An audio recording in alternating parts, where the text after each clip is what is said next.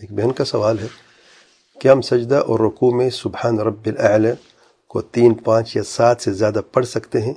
مثال کے طور پر پچاس مرتبہ، کیونکہ حدیث میں تو سات تک آیا ہے، اگر اس سے زیادہ پڑھا تو یہ بدعت میں شمار تو نہیں ہوگا۔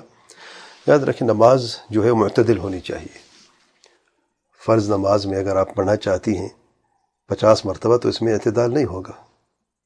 فرض نماز میں آپ پڑھیں جو یعنی جو تین یا پانچ یا سات جیسے ہیں اور زیادہ نہیں ہاں اگر آپ نفل نماز میں پڑھنا چاہتی ہیں، جیسے کہ سات اللیل جیسے سات القیام جو ہے، ترویح کی نماز میں، اب رمضان میں، تو کوئی حرج آپ لمبا کر سکتی ہیں۔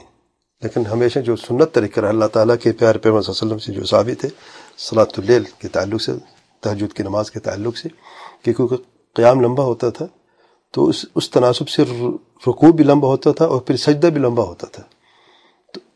اس لمبے رکوع اور لمبے سجدے میں آپ پچاس مرتبہ اس سے زیادہ بھی پڑھ سکتے ہیں، کوئی حرج نہیں۔ لیکن فرض نماز میں آپ اعتدال سے کام لیں اور مناسب یہی رہے گا کہ آپ زیادہ نہیں ہونا چاہیے کیونکہ جو فرض نمازیں ہیں، ان میں زیادہ لمبا قیام نہیں ہوتا۔